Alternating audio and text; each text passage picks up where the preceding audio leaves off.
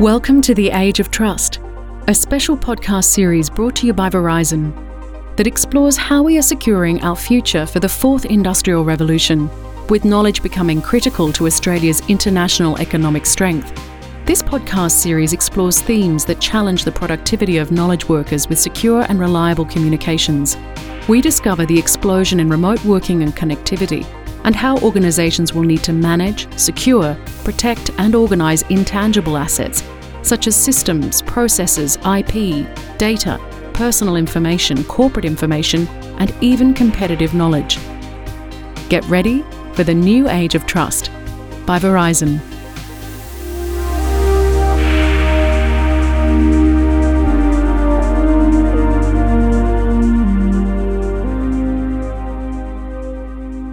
Welcome to the Age of Trust podcast. Today, we're talking about the nature of trust in the Australian US relationship. That trust encompasses everything from our business relationship to the close government relationships that is decades and generations old. There's a lot that's happened in the last 24 months, whether it's about technology with 5G and IoT, whether it's about supply chains. There's also been a change of government in the US. Today, I'd like to introduce April Palmerlee, who's the CEO of the American Chamber of Commerce in Australia, commonly known as AmCham the largest and most influential international business organisation that provides assistance to the US and Australian companies by promoting trade, commerce, and investment. Also joining me for this discussion is MJ Salia, who's General Counsel at Verizon.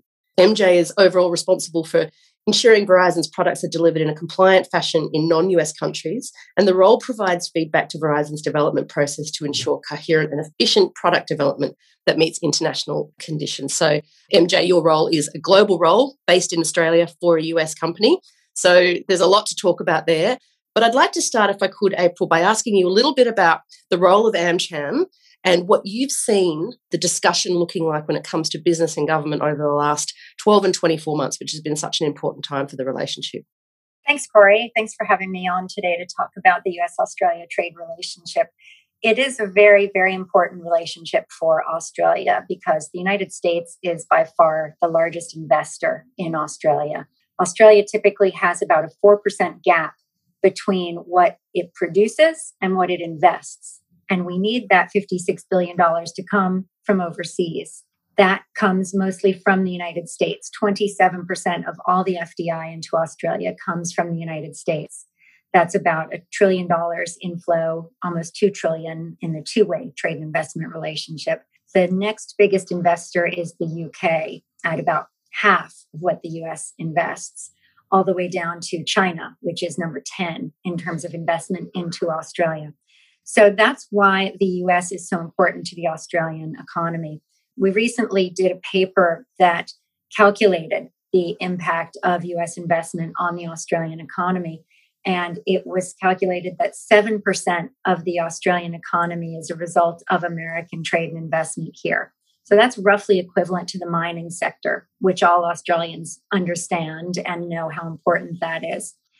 So, keeping those two way trade and investment ties and flows going is really essential to Australia maintaining or increasing its productivity and its place in the world. We've moved up in world rankings recently. You were saying the past 12 to 24 months. So, you're really looking at, at the COVID period. And Australia has the 55th biggest economy the 55th biggest population, the 14th or 13th biggest economy, and the fourth biggest pool of capital because of our compulsory superannuation, which has just gone up another half a percent last week.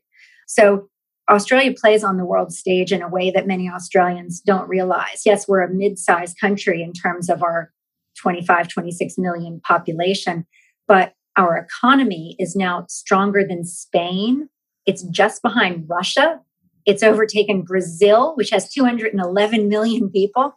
So the Australian economy is very strong, and that is based on being able to invest in our people and our country with that additional trusted income from the United States. MJ, oh, sorry, MJ, you were going to say? Go yeah, I was just going to say, April, they're really interesting stats you've got there. I'm just wondering though, you can't get away from talking about COVID and the impact it's had on all of our lives and all of our businesses. And of course, one of the things that we saw was the disruption of supply chains, especially to somewhere like Australia that is so remote from its trading partners. And I'm just wondering whether you had any views. Uh, countries started to look inwards to see how they could self-sustain. And you know, uh, just a small example was Australia upping the production of toilet paper in the early stages of the pandemic. You know, following rush sales on that.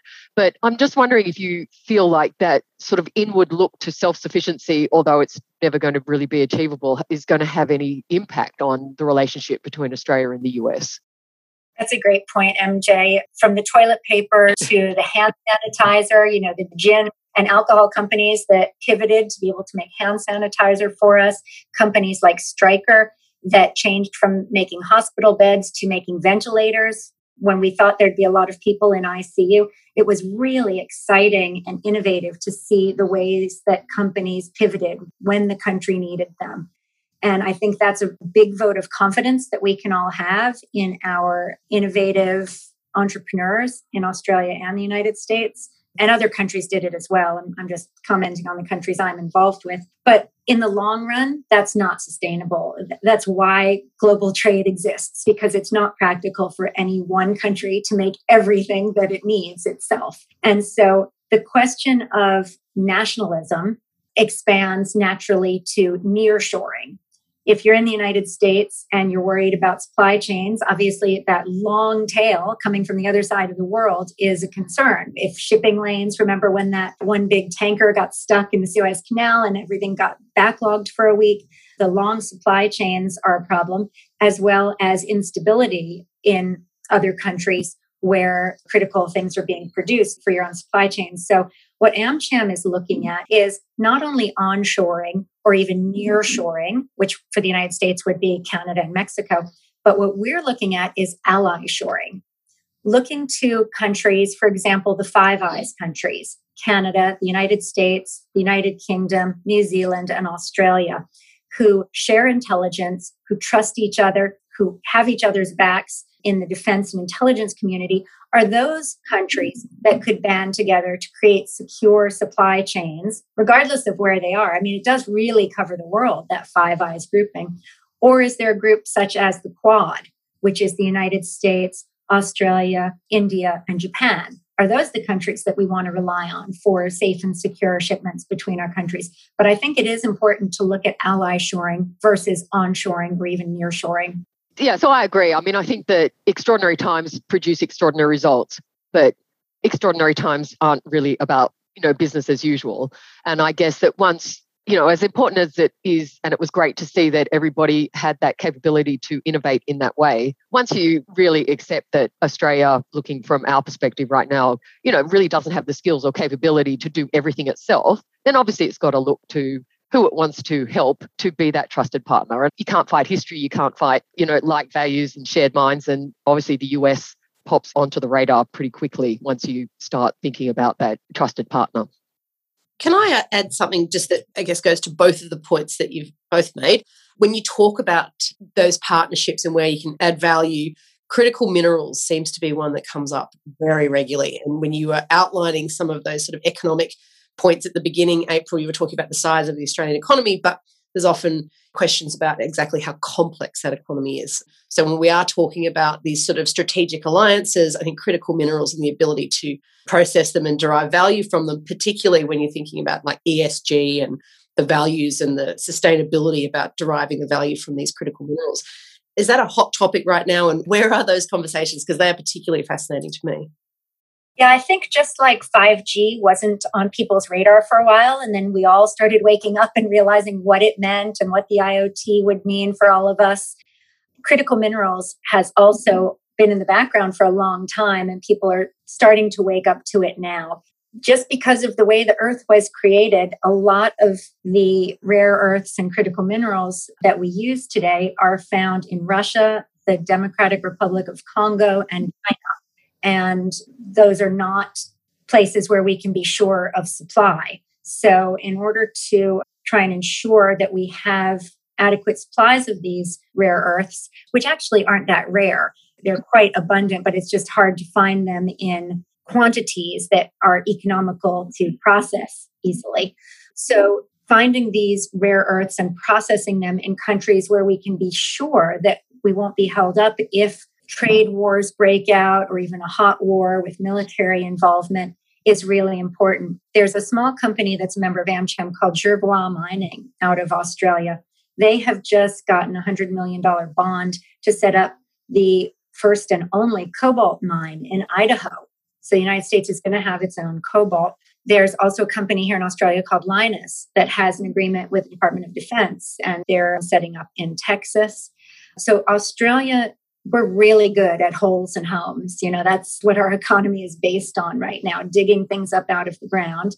And as you referenced, Corey, the Harvard study has pointed out the Australian economy is dumb and getting dumber, meaning that we don't add a lot of value to our exports. We have a lot of raw materials that we export, and that's been very beneficial for the Australian economy up until now. But we need to start thinking about the future and creating opportunities for the United States and Australia to partner on critical minerals extraction and processing so that we can have the computer chips that we need, so that we can build the cars we need, so we can have the weapons that are needing to be produced. So many things depend on these kinds of minerals like cobalt, copper, lithium, titanium powder, all sorts of things that we can and should be working together on. Yeah. And when you talk about the critical minerals, of course, you can't really, I mean, apart from just the bare economic realities of it, you can't go past the society, you know, the moral kind of ethic questions behind sourcing minerals from the companies in, as you mentioned, the Democratic Republic of Congo, et cetera, that, you know, where the funding goes back to authoritarian groups and militia that cause all sorts of human havoc. So I think that Verizon, where I work, and, and obviously many American, well, companies around the world with corporate social responsibility plans will all have policies on this in their supply chain documents to try and, as far as they can, influence the scenario, not source critical minerals from those sorts of locations. So MJ, that's a great point. You know, I, am talking about disruption that would be caused by by trade wars or military intervention. But you're absolutely right. The DRC, Russia, and China are all places that have been singled out by Human Rights Watch and other organizations as having severe human rights issues in their countries. And that flows into the supply chain. And that's going to be more and more of an issue for companies that are trying to be not only sustainable and green and good for the environment, but also in terms of human rights abuses. So I th- think that's a very good point.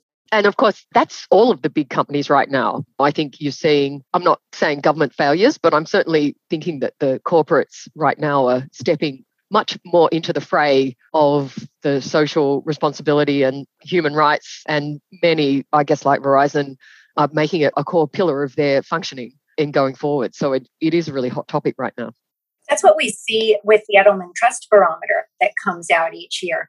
75% of Australians trust their employer right now. That's the highest level of trust of any institution. They trust their specific employer more than they trust business in general, way more than they trust government, more than they trust their church or anybody else. It's your employer who has been keeping you safe, who's been giving you information, who's been keeping you on the path through this pandemic. So, hand in hand with that, there is the expectation by your staff and your customers, your, your shareholders, your stakeholders in general, that you will do the right thing. And again, the Edelman Trust Barometer shows that Australian consumers expect companies and CEOs in particular to lead where government has not. So whether it's it's a failure or a gap or a delay, whatever it is that the government is not doing what the people expect, they are calling on corporates to do that. And they've said in surveys and they've shown in their buying patterns that they would rather support companies that share their values than just the lowest price. It's very important for consumers now which I think brings us back to the a point of leverage, obviously, for between Australia and the US for trade. In that, I think generally you see, and there's plenty of stats from the Lowy report and others, that Australians have a much greater trust in the US or have a, a very high degree of trust in the US. And obviously, that's a factor that can be leveraged to support the trade relationship between us. Just on that, Robyn Denholm, the chair of Tesla, a few weeks ago, referencing the amount of minerals critical minerals that could be bought from Australia specifically around that ESG. So if you think of any company that has such an important brand and reputation value attached to its market cap, I think Tesla would be right up the top. So a case in point about the market dynamics, but also the trust and reputation for those companies. Yeah, I was there in Canberra at the Minerals Council when she talked about that. And Robyn, along with Rob Lebusque from Verizon, are the chair and vice chair of the New South Wales Council of Governors. So have a lot to do with both of them. And I found it surprising that there was so much press around her speech. It wasn't brand new information, but sometimes just having the right messenger and the right brand association can bring it to the fore. That what she was talking about, that Australia really can be a powerhouse in critical minerals if we get our skates on, is something people have known. But having her deliver that message in that environment was the exact right way to do it. So I was really happy to see that uh, visibility for the topic it's incredibly interesting. And I think I take your point about the right messenger at the right time can be very powerful. Can we move to 5G, which you mentioned earlier, April? And obviously, this maps sort of to the heart of some of the discussions from Verizon globally. MJ, you have a global role. What are you seeing around a global environment, 5G? Where are we at? I know that the US has a lot of activity in the 5G space, Australia probably more in the private 5G space, but what, what are we seeing right now? Well, mm. momentous activity, massive focus. Obviously, 5G is really exciting. It's not just a step up from 4G, it's a whole new world of capability and, and essentially will underpin IoT and take smart manufacturing and just everything to the next level. So, what you see, though, of course, is that in order to have the 5G network, you've got to have the infrastructure. And so, therefore, there's a build. And so, it's going to have an impact on the at least the digital divide between countries because you know some countries are going to be way out ahead and some countries will lag in developing the infrastructure that they need to support the 5G network. But right now, I'd say that the countries that you expect, you know, in Europe and the US and obviously Australia, Canada, and whatever, there's lots of activity going on to roll out the 5G networks. There's lots of use cases being developed to sell the technology to the verticals, manufacturers of the world and retailers, etc., to show them the benefits of the network. And well, certainly we're talking about this is sort of like the, you know, the fourth part of the industrial revolution, which is like real-time enterprise. It's, it's really going to power the next generation of being able to do smart manufacturing and it's efficient. You know, I actually just looking the other day, I mean, a, a 5G network only uses 10% of the power of a 4G network. And when you're talking about environmental concerns and global warming, all of these factors seem to make this a really exciting development coming. It's there in some places, but obviously it's it's going to take a while for it to be ubiquitous. This has been something that AmCham's been involved with for a long time, MJ. We took a delegation to talk to, it was then Prime Minister Turnbull, about the options that Australia had in terms of installing its 5G network. And uh, his background as former communications minister led to a highly technical discussion, actually, um, for, for the level that that was at. And we've continued that discussion through the Trump administration with former Undersecretary for Economic Development, Keith Krach, who talked to our members about the importance of clean networks. And if you want to be doing business with the United States, you need to be sure that there aren't any potentially compromised providers in your network and think about that from the start. So, one of our big members who does business around the world put it pretty succinctly. He said companies in Australia really need to decide if they're going to be doing business with North America. And if so, they need to use a clean network. If they're going to expand into Asia, especially China, then they would use a different provider. But he really saw a bifurcation of the 5G decisions that companies were making, where you're putting your eggs, which basket you're putting your eggs in, and then make sure that your network is compliant. Yeah, absolutely. I mean, that is definitely a, a, fundamental part of the conversation, and it comes back to trust, which is where we started this conversation. Verizon obviously falls on the clean network side, and as does Australia, I think. But you're right, it's definitely a conversation that's going to people are going to fall on one side or the other of, and it's it's pretty fractious, I think, right now. Can I just ask that? I've heard the term balkanization of technology. And while we're talking about network like 5G, we're also talking about social media platforms. We're talking lots of different ways where there's sort of, I guess, the bifurcation, as you say, April. Are you seeing, like you just said, MJ, that there's people are doing one or the other? They're not running two networks. I mean, the, the world is a place. It's yeah.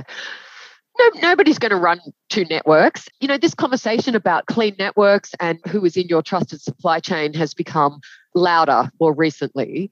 And you've got companies that have already made an investment based on suppliers that may not fall on the trusted side of the conversation for some other companies. So it means you've got some sort of sunk capital investment in networks that you can't just throw away for those companies. So I don't think that running two networks is a thing. I mean, I think the edge of the conversation or the sort of the blur bit of the conversation becomes whether it's clean at its core. And because, of course, you've got all of your edge devices, which may come from areas that are not considered as trusted as others. So, you know, I think the issue comes down to where does the core start and finish such that has to get the tick of clean bill of health in order for it to be a trusted, secure network. Looking forward, obviously, we keep talking about this period we've been through, and in Sydney, we're in lockdown again. So, but it did sort of for a while give a jolt of energy around possibility and capability. And I know we referenced it in things like the hand sanitizer and ventilators right at the beginning, which were signals that we could do things that we probably hadn't thought about until we had to. That sense of energy and the sense of possibility, where, April, are you seeing sort of the green shoots or faster growth between some of the, the collaborations from a trade perspective between Australian companies and US? You mentioned some great examples before, like Lynas Corporation, but where are the other bright spots that we should be, you know, keeping an eye on and getting inspiration from? I think that the innovation that's happened around technology has been just nothing short of inspiring. It used to be quite a drag if you said, "Oh, can we have a teleconference?" You know, um, every all of us had board meetings where somebody had to call in on the space phone and you couldn't see who was talking and they got interrupted now everybody's grandmother knows how to use some form of video conferencing. And I've been at events recently where one state was locked down and a conference was going on in another state, and you'd have four people sitting at the table, and the fifth speaker was just a screen down at the end, and, and her face was coming in from another another location. So I think the global discussions that we've been able to have, either completely virtual or hybrid, have been really exciting and companies like Woolies have leapt ahead five years in five months in terms of online shopping and logistics and the things that that they were hoping to do over a longer term. And now that we've done them, we're not going back. So that's been very exciting. I think that the natural follow on from our earlier discussion around critical minerals is technology why do we need these critical minerals? It's for our smartphones and our laptops and all of our smart devices. And the thing that excites Australians about the United States, I find, young Australians, isn't so much the hundred years of mateship that we've had, that we fought together in every major battle, that it's thanks to the American sacrifice in the Pacific in World War II that we are a democracy and we have our freedoms. That's all very, very important, but more so to the older generation the younger generation, the, the kids in college and the, the early entrepreneurs in their 20s, I find are much more excited by the technology in the United States. Really, the West Coast, Seattle, Los Angeles, San Francisco, Silicon Valley, even moving into Austin, HP and Oracle and Tesla have all moved over to Texas. Florida is creating a tech hub, Boston, Denver. There are a lot of really exciting pockets of high tech innovation in the United States. And that's what I see exciting the next generation of Australian investors and entrepreneurs and connecting us across the Pacific to create opportunities for our countries to expand and grow and for our economies to be more productive. So I think that it's part of that original conversation about critical minerals, but you know, that's digging stuff out of the earth and very raw materials and technology is more about software as a service and different kinds of professional services and things that we can offer and, and do together because we're trusted allies. You know, 20 years ago, people were saying, well, that's a market, that's a market. They've got more people than this other market. So that's where we're going to go. But all you have to do is look at the number of companies that have gone into certain markets and had their IP stolen or replicated a week after they set up shop. And they're starting to realize, well, it's not just about the number of consumers in a certain market, it's about where there is IP protection, where there's rule of law if something goes wrong, where the patent system is understandable and trustworthy. So I think that's been been a big eye opener for Australian companies as they look to where they want to expand overseas, that trust.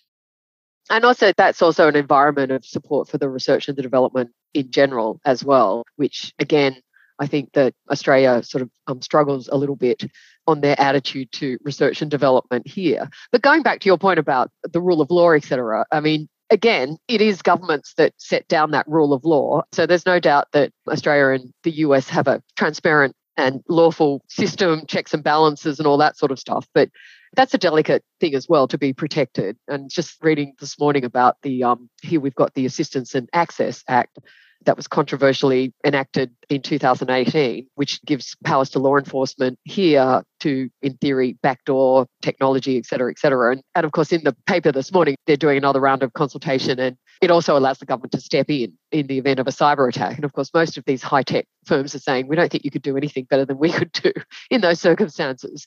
And I mean, all of this just goes into how the balance for trusted partnership really has to be worked on and maintained by people within the industries to ensure that we're maintaining that atmosphere that makes us so comfortable with each other in terms of everything that we do.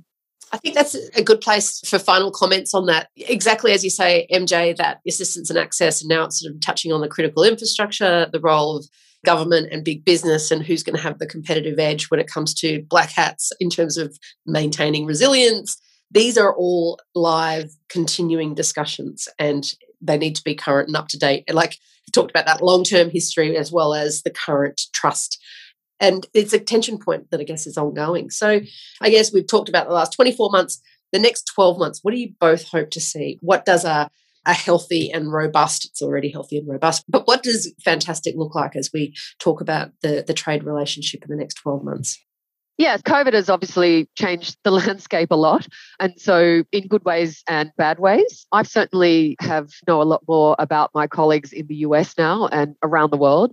I know what they look like. I know what their dogs' names are. Generally, I have had an interaction with their children. This is all a really good thing, I think. But in terms of for Australia and the US, I think that we've got this new technology, 5G, which is obviously there to underpin all the verticals that we have in both Australia and the US. I think that we've got a lot of shared innovation and sort of thinking to do in order to really get the maximum out of those technologies.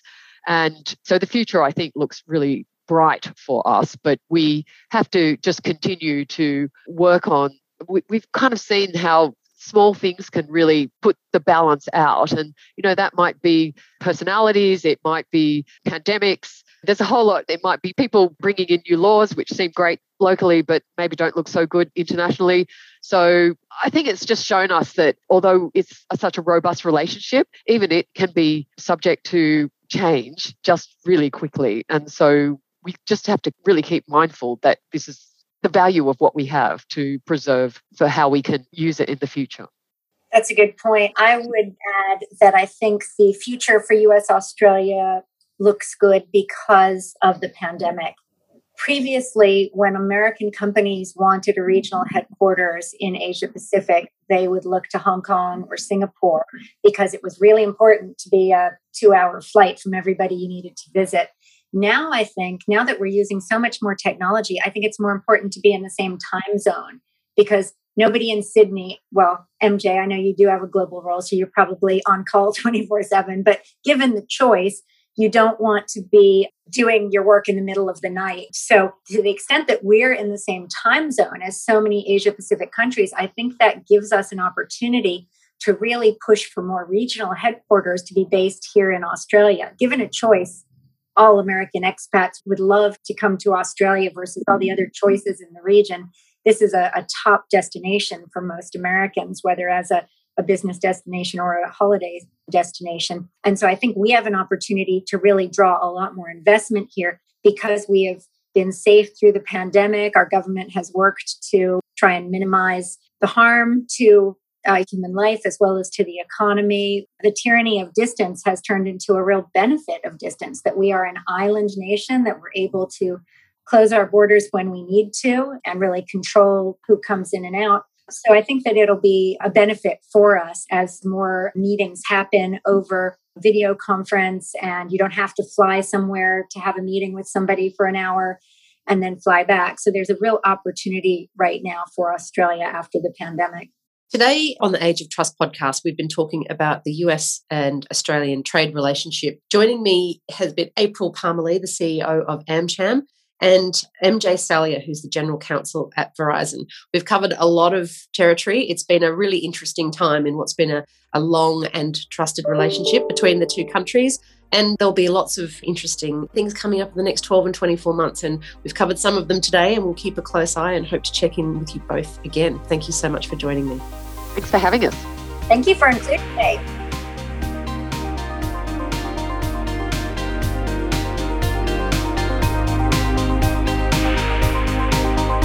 We hope you enjoyed this special Verizon Age of Trust podcast.